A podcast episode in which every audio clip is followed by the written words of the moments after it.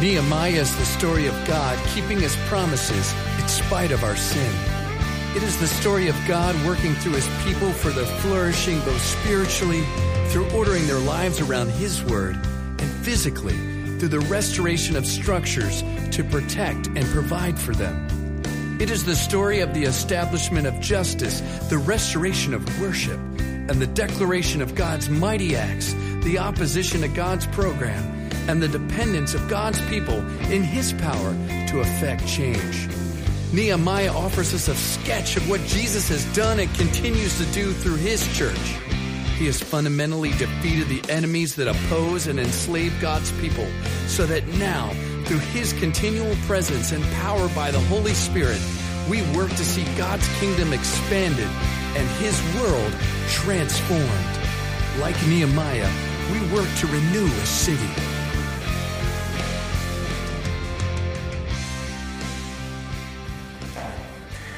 Kids ages three to kindergarten can, or three to pre-K can head down with uh, Mrs. Gilmartin to Holy Cross Kids Worship. Uh, the rest of you, if you turn your Bibles to Nehemiah chapter 9, uh, part of the text is printed for you in your order of worship, not the whole thing. Uh, it's mainly because it's the whole chapter. Hard to do that in our little trifold. Um, I don't want you to panic about that, though, because we're going to run through that pretty quick. So I know some of you were like, Rick, I've heard you preach for a long time on four verses, and you're right, but don't, don't, get, uh, don't get panicky, okay? We're going to be all right. So it, it's not too much to say, I think, uh, that Christianity is about the renewal of the world. It's, it's not about uh, a private spirituality. It's not about uh, the, the salvation of individual souls without any uh, touch on the rest of creation. The Bible gives us a vision of God coming to set the whole world to rights, the world which we messed up. And He comes and He does that through the life, the death, and the resurrection of Jesus. This book, Nehemiah, helps us to see that this is done as we've spent the last nine weeks looking at that this is done through the renewal of people who then go and, and are sent to renew systems and structures in their communities. And, and last week we, we began to look at how it is, what, is, what the normal means is by which God renews people. All of it's grounded in the life, death, and resurrection of Jesus, but how does that get communicated to us? And what we looked last week at was the Word of God, the Bible right? That, that God's Word comes to us. It shows us who God is, shows us who we are, and it shows us what God has done to rescue us, right? And, and some of you will remember that what, what that's meant to lead us to is, is worship and conviction and celebration, right? Worship as we see who God is, how great and magnificent He is, conviction how, when we see who we are,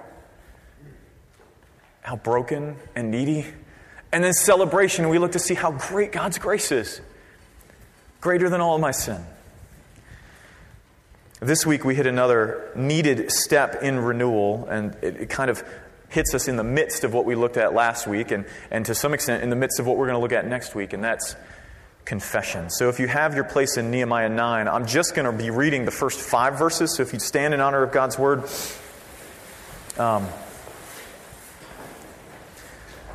We'll be preaching on the whole thing, but I just, just for the sake of context, we are going to read the first five, five verses. As we do that, let me remind us that this is God's Word. This is not something that Christians or the church or anyone decided upon that we said, hey, we like the, these books instead of others. This is God's Word. Jesus said, My sheep hear my voice.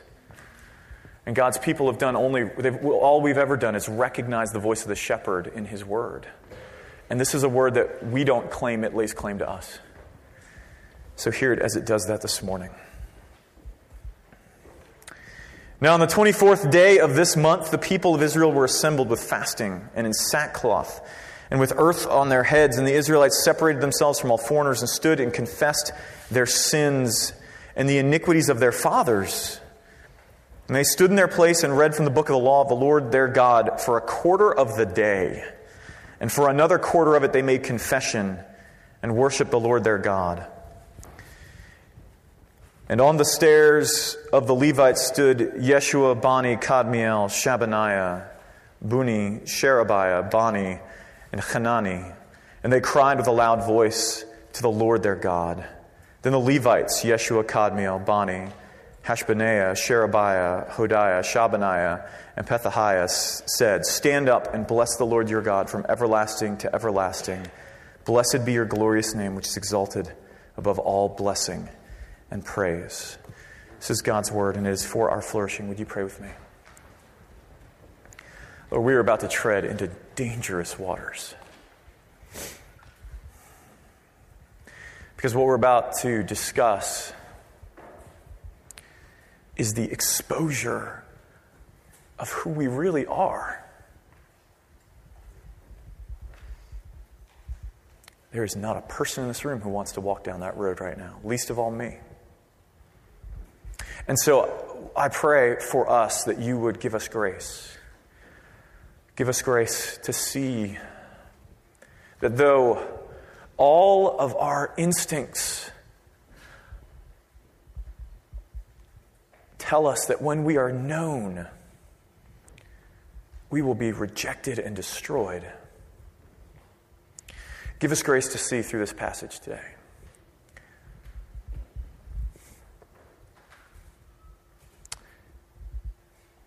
That the God that we worship is a God who knows us fully and loves us completely. I can't communicate that, Lord. I'm not, I'm not up to the task. No, no one is. That's got to be from you. And so we ask, Lord, would you please just speak to us? Would you preach your gospel to us? Help us to know freedom. Help us to know that renewal that we've been looking to these last nine weeks. We ask all this in Christ's name. Amen. Have a seat. Ah.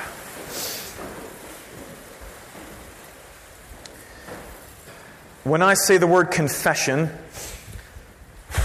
most of us, if we're being honest, probably think of some darkened booth, right? Two little chambers in it with a little mesh screen beside them and some silhouetted person on the other side. Say the word confession, and it draws out some cultural sense of shame, a kind of Hawthornian sense of self abuse, right? Scarlet letter, okay, Hawthorne, okay, anyway. Uh, so maybe, maybe even the trappings of institutional will to power over us. If we are honest with ourselves, the notion of confession is both confusing and terrifying. Because on the one hand, we don't know what it means. We don't know what it means. And on the other, we're terrified of what it could mean. And in the background of all of this remains this vague sense of another this person, this one that we've offended, that we've wronged and are held accountable to. Because after all, everyone knows confession is relational, right? You confess to persons, not to law codes, not to morals. You confess to persons. And all of this works together to make it even more difficult to grasp, more countercultural, that our renewal as individuals, and, and, and that being an, a means to the renewal of our community, is tied up with confession. The Bible would argue that without it, renewal is impossible. And so that's why we're addressing this this morning. Uh, we're going we're gonna look at this, this entire chapter uh, in three sections, three, three ways. We're going to look at uh, confessing God's story, we're going to look at confessing our story, and then we're going to look at confession and renewal. Okay? Let's get started. We got a lot to do. So this, this passage is huge. We're going to be jumping around a little, so stay clued in if you can. Uh, you won't have the normal kind of uh, passage clues up on the screen. It was just too much to put in. So, so just stay as clued in as you can. Let's get started with confessing God's story. Let me set the scene really quick as we saw it in the first five verses. Okay. Um, the, the people have gathered once again, right? Last week we heard they gathered. They heard the word of God. As they heard the word of God, they, were, they began weeping, right? And, and, and then and they were sent away to go celebrate like you don't get it. This is the gospel. I know we're all broken, but go celebrate. And so this is three weeks later. They've, they've done. I, t- I said last week that, that uh, especially in the Reformed tradition that we're part of, we're terrible with celebration. When's the last time you've been to a three week long celebration? Because God is that good? Never? Okay, so anyway, so three week long celebration, and now they're back. They're coming back together, but this time they have come specifically to conf- confess their sins. And verse 3 tells us they stood up, they heard the law read for a quarter of the day. That's three hours. Three hours, okay? I want to know how the nursery workers were doing after that. Okay, three hours. So, and then they made confession and worshiped for another three hours. Serious. This is serious stuff. And in the midst of this comes this prayer that we are given throughout the rest of the chapter. And what this prayer does is it gives us a sense of what goes into confession. And the first is what it does as it speaks of who God is. Look it down in verse 6. If you have your Bibles out with you. He says, You are Lord, you are the Lord, you alone. In other words, God is the only God. When he says Lord, that, that's in all capital letters in your Bibles, that's the, the covenant name of God, the, the name of God that he has revealed to his people to speak to the fact that he is committed to them by his promises. You, Lord, are God alone. God is the only God. In, in verse 6, in, he is, he's called the Creator. He's the Creator of everything there is, right? In verse 8, you kept your promise, for you are righteous or, or, or faithful. In verse 17, skipping down a little further, you are God, you are a God ready to forgive, gracious and merciful, slow to anger, abounding in steadfast love. I could go on. That, that last little bit should have been familiar if you were here last week, right? Because we talked about Exodus 34 when God reveals his name to Moses. That's right from that. Again, the, the, Word of God is not far from this. It's in the midst of it. They are confessing who God is. The point here is that confession Confession begins ultimately, even when it's simply assumed, it begins ultimately with who God is. See, the Bible is rather stubborn about the assertion that you and I were made to know God, that we were made to be in relationship with God, to walk with Him in the cool of the day, as it says in Genesis. But the problem is, is that because is that now, because of our sin, we strive for independence from Him. We want to be separate from Him, uh, to, to, to be away from Him. And that's because we came to believe a lie. The lie that God doesn't love us, that He's out to get us, that he is, He's trying to use us, that He's holding us back. And so confession begins first and foremost, at least confession as the Bible understands it, begins first and foremost with the rejection of that lie and coming to God as He reveals Himself. We confess who God is. Because you see, what we see in this passage is that God is powerful, that He created everything and He preserves it, which is another way to say He governs it, that it's not outside of His control, that all of it is still part, He still is speaking the words that keep it all held together. He's not the clockmaker, spins a thing up, sends it out, and is distant from it, right? I know most of us interact with God as if that's who He is at least if you're anything like me. But, but instead, he is the creator and the preserver of it. We, we see that he takes the initiative in these passages, that he, that he rescues, that, that he makes promises to us and keeps them, that he's called righteous and faithful. We see in this, in, in, in, this prayer that he cares for his people, that he feeds them, that he protects them and forgives them.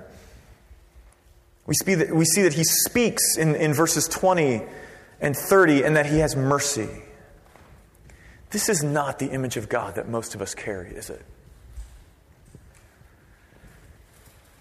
This is a person, an ultimate person, certainly, right? I mean, you kind of have to be if you're going to speak the word into existence and then keep saying the words that hold it all together, that governs all of creation. And I don't just mean like the birds and the trees, I mean us, governs it all but he is a person nonetheless. This is someone who is relational, who interacts, who can be wronged, right? And yet who continues to pursue even when we have forsaken him. It is important to begin here. Because if God isn't like this, then confession is wrongheaded. It's completely wrongheaded. If God's not ultimate and the creator of all things, the ruler of all things, then we do not owe him our allegiance. He's just another created being like any other. If God is not holy, righteous, and perfect, then neither is his standard. So who cares if we meet it or not? And if God isn't merciful and forgiving, then confession is ridiculous. Why would you do it? You have to begin with who God is. But you continue, though, with what God has done. Okay? Let's, let's go there. So the whole prayer from verse 6 through verse 31 is a kind of recounting of the story of how God has interacted with his people. All right, if you're familiar with the Old Testament at all, you probably noticed some of that. You notice him talking about God and creation. You probably notice other things, like it talked about Abraham. It begins kind of, it skips from creation down to Abraham. Now, that can be a little confusing, so let me fill in that gap because uh, you know, uh, for most of us, e- even if we grew up in, in, a, in a church context, uh, the only thing we know about Abraham is that he had many sons, and many sons had Abraham, and I am one of them, and so are you, so let's all praise the Lord, right? So, but, but here's, here's the big deal about Abraham. After God created humanity, like I said earlier, we became convinced of that lie, right? And when we became convinced of that, we, we turned from God. We betrayed Him relationally, okay? Betrayed Him. And, and I use that language a lot, but I want us to understand exactly what that means because when we think of sin, if I were to say the word sin, most of us in this room would think uh, breaking curfew, right? Oops, stayed out a little too late. What's the big deal anyway? But that's not the way the Bible talks about sin. It talks about sin as a betrayal, more like adultery. That ain't breaking curfew yet. You know what I'm saying? That's serious. And that's not against a code, that's against a person who's now wounded. So we betrayed him. And what God could have done is he could have simply judged humanity right there. He could have just put an end to us. But he didn't. Instead, he promised to deal with our sin, to deal with it, to, to reconcile us to himself. Not to say, y'all better go fix this. Which again, most of our images of God kind of revolve around there. But instead to say, no, no, I'm going to fix this. I'm going to take care of this. And he begins working out that plan through this dude Abraham, promising to deal with our sin through his family. His family would be part of the solution. So you see, God's promises to Abraham are a big deal. So that's why he talks about Abraham. And then in verses 9 to 21, they deal with the Exodus. That's the story of Abraham's family after they had gotten big and they went down to Egypt and they, had, um, they began, uh, they, they grew so big and the Pharaoh got a little scared of them, so he made them all slaves. And they're slaves and God is rescuing them from their slavery. That's what we call the Exodus as God rescues them from their slavery in Egypt. And then verses 22 to 25 are the story of that same family entering into the land that God had promised. If you know your Bibles, okay, uh, that, that is, we're entering into the book of Joshua. And so um, that, is, that is God bringing his people into the land that he had promised. Of, of, God giving them the land and conquering nations before them. And then verses 26 to 28, that's, again, if you know your Bible, that we're moving to the story of the judges, where, where um, they turned away from God in the land, and, and God uh, continually would raise up for them rescuers. These little, very charismatic leaders who were, who were great uh, tacticians or warriors, and they would raise up and, and deliver God's people from those that were oppressing them. And then verses 29 to 31 are kind of the story of God dealing with Abraham's family once they had established themselves. It, it's a recounting of the story of the Old Testament up to the point where we have Nehemiah. Now, here's why that's important. What we see God doing in all of this is being faithful to his promise, continually moving uh, towards a people who didn't want anything to do with him. Right? You can't read this prayer and, and think like, well, these were pretty good folks. They were doing all right. They were religious. They kept. What you see in this story is God continually moving towards a people who didn't want anything to do with him, of, of forgiving them after they had spit in his face. It is crazy. Everywhere in these verses, God is acting, God is initiating, God is responding to wrongs done to him with love and mercy. And look, this matters for confession. Because if God has no track record of, for, of goodness, no, no history of being merciful, no story of love, who is likely to bring their wrongs to Him? Are you? If you don't have a track record of God saying, like, uh, of, of God showing that God is, is merciful to those who return to Him, who are jacked up, right? The story of the Old Testament is not a bunch of like half good people, good moral middle class people doing all right. Abraham literally prostituted his wife to the Egyptian king. God's people, as Moses is up on the mountain receiving God's law, they're down in the valley making an idol saying, I don't know who this Moses dude is. You don't? It's the guy who took the stick and stuck it in the, in the sea and it went, and the water got out of the way. Yeah, I don't know him. Let's make a cow and worship that. And then as Moses is coming down the mountain, they're, they're having like a crazy rave party uh, with, with crazy beats and, and stuff that I shouldn't be talking about from the pulpit, as some of my elders like, no. Right? So, like, that's, that's what's going on. And then we get into the judges, and the judges, even the deliverers that God raised up for them, were not model citizens. Samson, strong old Samson, long hair. I don't have time to get into Samson. All right. broken. These people were not seeking after God, but He's constantly, consistently pursuing them with everything that He is. What we see in this prayer, what we see in the Bible, is not a God who's looking for a reason to judge, but who is looking for a reason to be merciful. Just as an aside, the, in the prophets, what, one of the stories that always just grabbed my attention, grabbed my heart, and it's, it's, because I'm so, I'm so messed up that it was just really comforting to me, is when um, God's people are, God is calling to his people, he's saying, come on, like, just stay with me. And, and, and you know that, most of you know that he's got these things called the Ten Commandments. It's the Big Ten. It's the Big Ten, uh, the, the laws that he gave. It's the moral law, what we call it. And, and you know, God is basically saying to, to be part of the new humanity, to, to be in reconciled relationship with Him, to walk with Him in faithfulness and uprightness, is to, to model those. But people are so messed up. I'm so messed up. They were so messed up that in the midst of this prophetic talk, and, and, and the, it's called an oracle, it's just big, big, it's a sermon. He's just preaching a sermon. When he says God is basically speaking through the prophet, he's saying, Listen, I know you can't keep all. T- can you just do one good Sabbath? Exile's coming, judgment's coming, but I don't want, if you can just do one good Sabbath, not a million of them, not the whole ten, can you just keep number four once? They can't. but the point is, is that when we confess, we are confessing not just who God is, but we are basing our confession on a belief that God will meet us with love in that confession. Not because of wishful thinking, but because of what we have seen Him do in the past. You with me? But that part isn't really what we think about when we think about confession, is it? Because at the end of the day, confession is ultimately about us.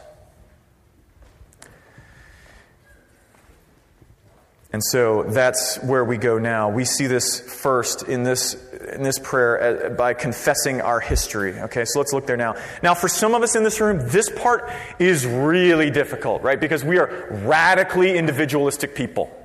Okay, the, the biblical worldview, the, the biblical culture of the time was not radically individualistic. They were communal, which means that, that um, the, the sin of one was kind of understood that we are all kind of a part of that. That, that um, the, the things that our ancestors did, that we have, a, we have a part to play in that. And that's mysterious and weird, and we don't get it, and we're like, no, no, no, no, no, no, no, no.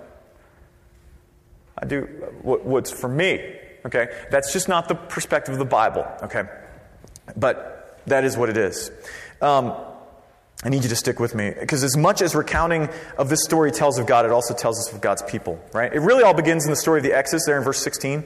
God saved his people from slavery. He's given them the law, this picture of what we were meant to be as humans. And then it says that they stiffened their necks. It's a great that's a great image. And didn't obey, that they refused to obey and appointed a leader to return them to slavery. Now, do you see how crazy this is? Because God had literally just rescued them from the greatest power of the ancient world. Egypt was the, the in the day, the mightiest military of the ancient world, they had, that God had actually come and not just kind of snuck them out in the dark of night. He put their military down. He turned the river to blood, frogs, flies everywhere, nasty. God did that. And he did that not because of anything that they did, right? Because it's not like the, the Israelites in Egypt were worshiping God there. I mean, everything that we're told of them makes us actually think the opposite. They were probably mostly turned away from God, and that maybe every once in a while, in the midst of their, their sorrow, they cried out to Him, well, maybe the God of Abraham will help us, because, you know, Amenhotep's not. You know, I don't know what to do. He did this simply because He loved them. But they were like, Mrs. like, nope.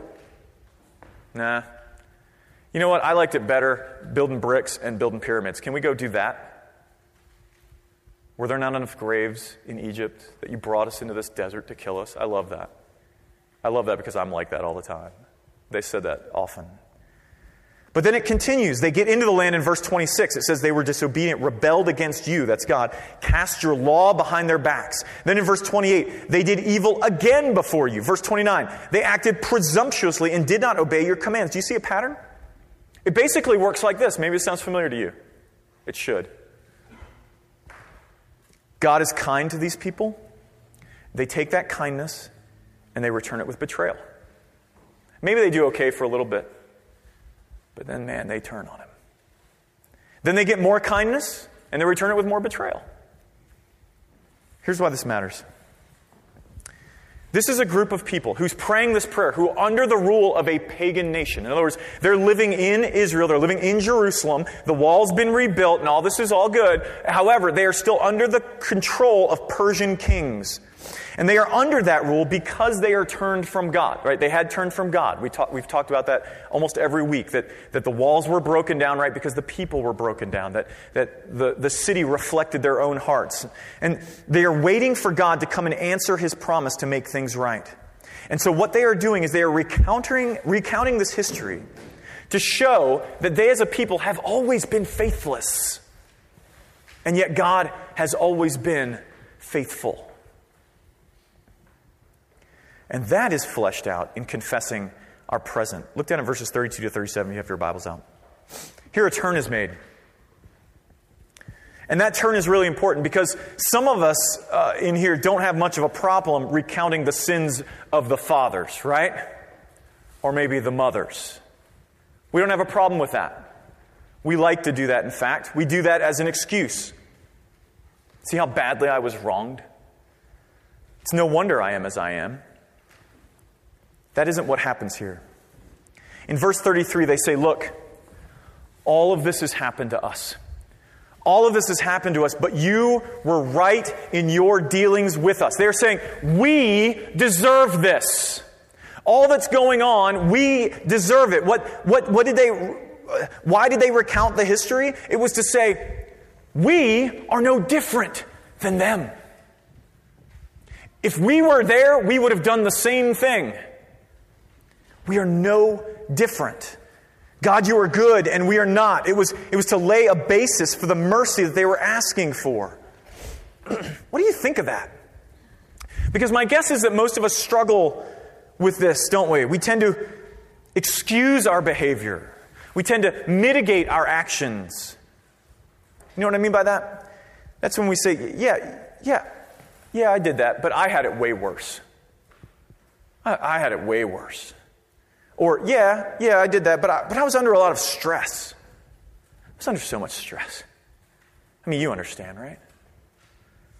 Or, yeah, yeah, I did that, but you should see what that guy did. We want to excuse our behavior based on how bad our experience is or was. We want to mitigate it by how bad our circumstances were. Or we want to deflect it based on uh, uh, thinking that it matters what other people have done. But that is because we have a distorted view of ourselves and of God. We think we aren't that bad and God isn't that good.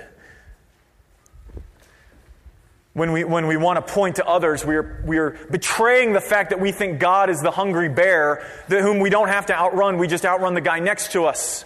Right? And so if we can point at him enough or her enough, point at them enough, then, then God will get them before he gets us. And that's the important thing. But th- in confession, this is not possible. Confession is about agreement. That's what the word means. It means agreement. Agreement with what? Uh, agreement with who? Well, agreement with God. You See, we, we come and we say, God, you are, you are right about yourself. You are great and mighty and loving and perfect and do all things well. We come and say, God, you are these things, but I am not. I agree with you about what you say about me, that I am a sinner, and that it doesn't matter how I stack up to others, but only how I have wronged you. What we see in this passage is a group of people owning their sin, owning their brokenness. They don't make excuses. Like I said, they, they, in fact, what they end up saying is, we wouldn't have done any different. We're the same. This is what confession is. It is going to the one we have wronged, owning what we have done without excuse or demand, right? Because some of us, when we go, we should say, we, we end up, what we end up saying, whether it's to God or to others that we've wronged, is, well, at least I told you. Now you have to forgive me. Right? Yeah, good luck with that. Uh, it's without excuse or demand, but it is asking for grace grace to be restored to relationship with them. Now, let's bring this home with confession and renewal, beginning with the necessity of confession. That's the hard one for us, right? Necessity of it, the, the necessity of confession. Uh, I mean, in most of our relationships, especially if you're in middle class white culture, right? Uh, this is, this is what we do. We, we don't do confession because confession is too much like confrontation. So we don't do that. Instead, we simply want to pretend that something didn't happen. We, do, we just all agree. Let's, let's all agree that this didn't happen. Maybe at, at worst, what we'll do is we'll just be distant for a while, and then we'll come back together a little later. But we're just all going to pretend that none of this really ever happened. And if we do this, why can't God? Right? It seems to work with us, except that it doesn't. Listen, renewal must stem from confession because of why we need renewal in the first place. You and I need renewal because we are alienated from God, and we are alienated from God because we have betrayed Him. I know, I know that you probably don't think this is true. I mean, not really. I say betrayal, and you're like, well, that's really severe, Rick. Like, I don't know. I mean, yeah. I mean, I, I do have a little bit of road rage. I do yell at my kids. I mean, yeah, I, I you know, I, I, I probably I look at some stuff I shouldn't on the internet, but you know, betrayal that seems a little harsh. Many of us here, even if we claim to be Christians, we don't take our foibles very seriously, do we? But listen, the Bible is consistent that sin, that betrayal, is not simply what we do, it's who we are. That we aren't betrayers of God because we betray. We betray because we're betrayers. That is born up in who we are, not just what we do. It, that it is, it is seeking independence from God. Whether that is seeking our satisfaction apart from God and end up running our lives into a ditch, which some of us do, have done, are doing. Or whether it's seeking our status apart from God and looking very moral, very good, very clean. Both of those, God says, is independent of me, and it is evidence that you are broken and alienated from me. Christ, confession is necessary for renewal, first and foremost, because you cannot be restored to a person you've offended unless you admit the offense. It will always be between the two of you, even if you don't recognize it. It will always be there. You don't believe me.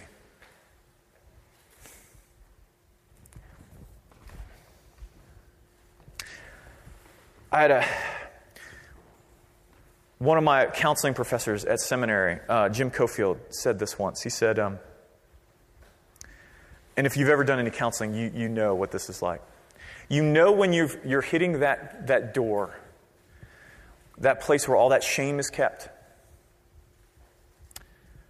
When that person sees death as a viable option to opening it. Those offenses stay with you. What do you think is lurking behind those doors? What do you think's back there? Where do you think that shame comes from? Can't pretend it didn't happen. It did. Whether that's wronging people or wronging the Lord, it's holding like going, I know he says he says he sees everything, but uh, I'm going to try and keep this one hidden. You cannot be restored to a person you've offended unless you admit the offense. Second, it is necessary because we, in it, when, when we confess, we give up a few things. We give up our cherished illusions of ourselves. You're familiar with those of you? Yeah, you know what those are? I have them. That I'm ubiquitously respected. I'm an authority in people's lives. I've got it together. Which, by the way, all of that is, those are lies from the pit of hell. We give up our excuses, those things we cling to. We give up the notion that we really can make things right ourselves independently. Don't you see? If betrayal is wrapped up in our independence of God, if, if betraying God equals seeking to be independent of Him, if you're trying to make things right independent of Him, you are just making it worse. You, it'll just always magnify, compound itself until one day it just collapses under its own weight and you're left with nothing. And if that's today for you, praise Jesus. Because that's when He enters the picture. Finally, though, confession is also admitting that we need God. It is coming to the one we've offended with nothing to bring but our offense. No excuses, no mitigations, no accusations.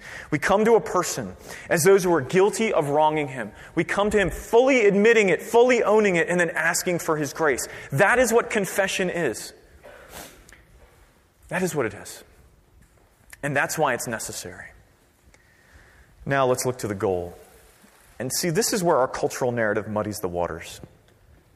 See, our culture views any admission of guilt as shame inducing and negative, right? Uh, see, our cult, uh, this is why the whole practice of confession is viewed with suspicion. We write novels in which religious people are, are seen as terrible because they go in their closet and they confess and they whipping themselves. And look how they just make themselves feel bad. We tend to think God just wants that, right? That He just wants us to feel bad. That the goal of confession is to finally get how bad you really are. And then God will be like, all right, all right, okay, that's enough. Now you can, now I know that you've gotten it. That's not the goal. Look, look, at, look at this passage. Look at this, this. This is why in Nehemiah 9 they take so long looking at God's story. You think they couldn't have, as a people, just gathered together and said, Please forgive us, Lord, we have sinned? They could have. Been real. Three hours they spent doing this. You think they needed three hours? They could have done that. It's like three seconds. Good, we're done. All right. Potluck. Let's go. But they don't. They take the time to recount God's story because God consistently does not meet confession with scorn and shame. He meets it with love. He meets it with love. And this is where Jesus comes in. Because you see, our culture thinks the only way around guilt is either to deny that it happened, to deny even the concept, or to offer excuses. And this is because none of us can possibly fathom the reality of this word called grace. Over and over in this passage, what we see is a people stubbornly going their own way, consistently betraying God, and God consistently showing love and kindness to them when they returned to Him when they returned to Him. That's what confession is. That's why Jason, every time we do our confession, says, let, says, let us now return to the Lord. We don't confess and then somehow make it back to Him. Confession is turning back to Him. And they asked for this even though they, had, they, they hadn't seen the culmination of God's rescue plan, right? That they're in the midst of it. They confess in verse 38 we are still slaves to this day. We're still awaiting our deliverance. We're still awaiting our true Savior, our real exodus, our real final deliverance. They had seen only the previews of God's rescue plan, but that culmination came in Jesus. See, we weren't seeking God, but God, out of pure grace, and I say, I've said that word a few times, that means unmerited favor. It means you didn't do anything to get it, N- nothing you did. Purely out of God's sovereign love came in Jesus. And everybody today wants to claim Jesus for their cause, but what he came to do specifically was to enact God's rescue plan. Now, we, we kind of live kind of in the Bible Belt, right? If you're in the valley, you're kind of, the, the phrase, Jesus died for my sins, is basically like background noise, right? It's like white noise going on in the background. We've all heard it, we've even said it. Half of us have no clue what it's talking about. Jesus did that to forgive, but that is hard for us to get because we don't get forgiveness. Forgiveness has two components that are important to understand as we think about confession. The first is this it is the betrayed person. You've heard me, many of you have heard me say this before, so bear with me as I say it again. Forgiveness is the betrayed person bearing the weight of the betrayal for the betrayer. It is the wronged person bearing the weight of the wrong for the one who wronged them. It's not pretending this didn't happen. That's impossible. It's not um, just getting over it. It is, it, it is, uh, it's the cheated spouse or the, cheat, the one the spouse cheated on, risking intimate relationship again with the one who has hurt them so badly. Because it could happen again. And that's what Jesus did on the cross, friends. That's, that's what Jesus did. God came in Jesus to bear the weight of our betrayal for his betrayers.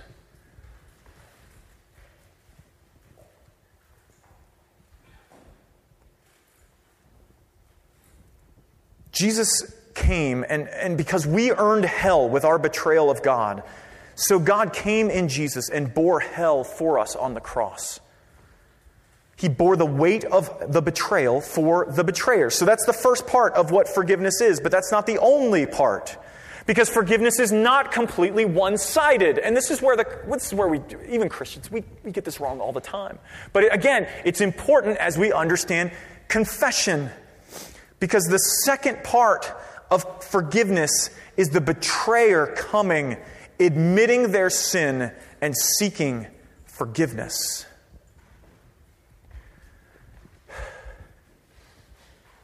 Because forgiveness is about a restored relationship. It's not just about not getting what you're due, that's suspending vengeance. It's about the relationship being restored. The goal of confession isn't destruction. That is what we think is the case. That if I open this up, if I that's why death is a viable option to opening the door because that's what's going to come anyway. Why don't I just get it all get it over with? It is instead it is it is coming for restoration. If you come to God, listen to me. If you come to God trusting in Jesus and confess who you are, and what you've done, there is no destruction for you because Jesus was destroyed in your place. That isn't to say something won't be destroyed, something like that grand illusion that we have of ourselves, that pretending that we do, that we've got it together, that we don't need anyone, that we're good enough. Something will be destroyed that we're pretty good people, that God is lucky to have us, or that we don't really need Jesus. Friends, we are not. He isn't.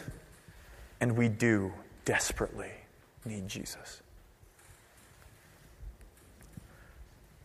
All right, listen close, because I need to warn you on something. If you're here and you're like, you're just asking too much, Rick. If you refuse to lose the excuses, Refuse to end the blame game. Refuse to come to God with nothing but the truth. The, the, the statement of, This is what I've done. This is me. and I'm helpless to change it. Then renewal is impossible. It's impossible. Friends, if you read the Gospels, Matthew, Mark, Luke, and John, the first books of the New Testament, that are telling the story of Jesus' life, his earthly life, if you read the Gospels, the only people who Jesus turned away, the only people who couldn't get near to him, were the ones who said, I don't really need you, I'm pretty good. They were the only ones that Jesus was like, I didn't come for the well, guys. I came for the sick. So if you're not sick, I'm not here for you.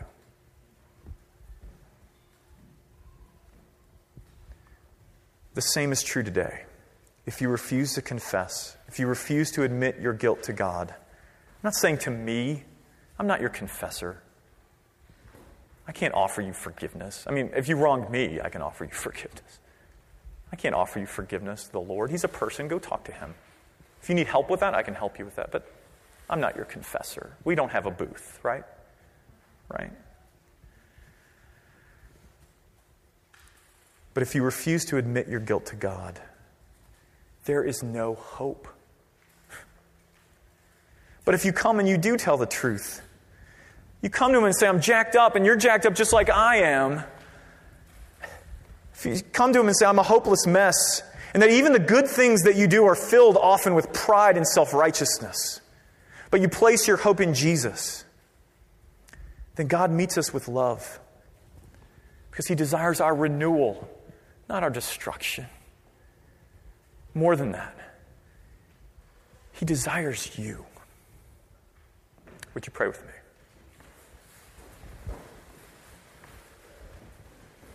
Whew. Lord, uh, we've gone long. Father, have mercy on us. For those of us in this room right now, who are still trying to mitigate what we've done, trying to fill our hearts with excuses, trying to say God's not really that good and we're not really that bad. I, I, just pray that you would break through that right now. You would let all of that edifice of independence crash in on itself so that we come to you and find healing for our souls. Give us confidence that the gospel is true and you are good. We ask in Christ's name. Amen.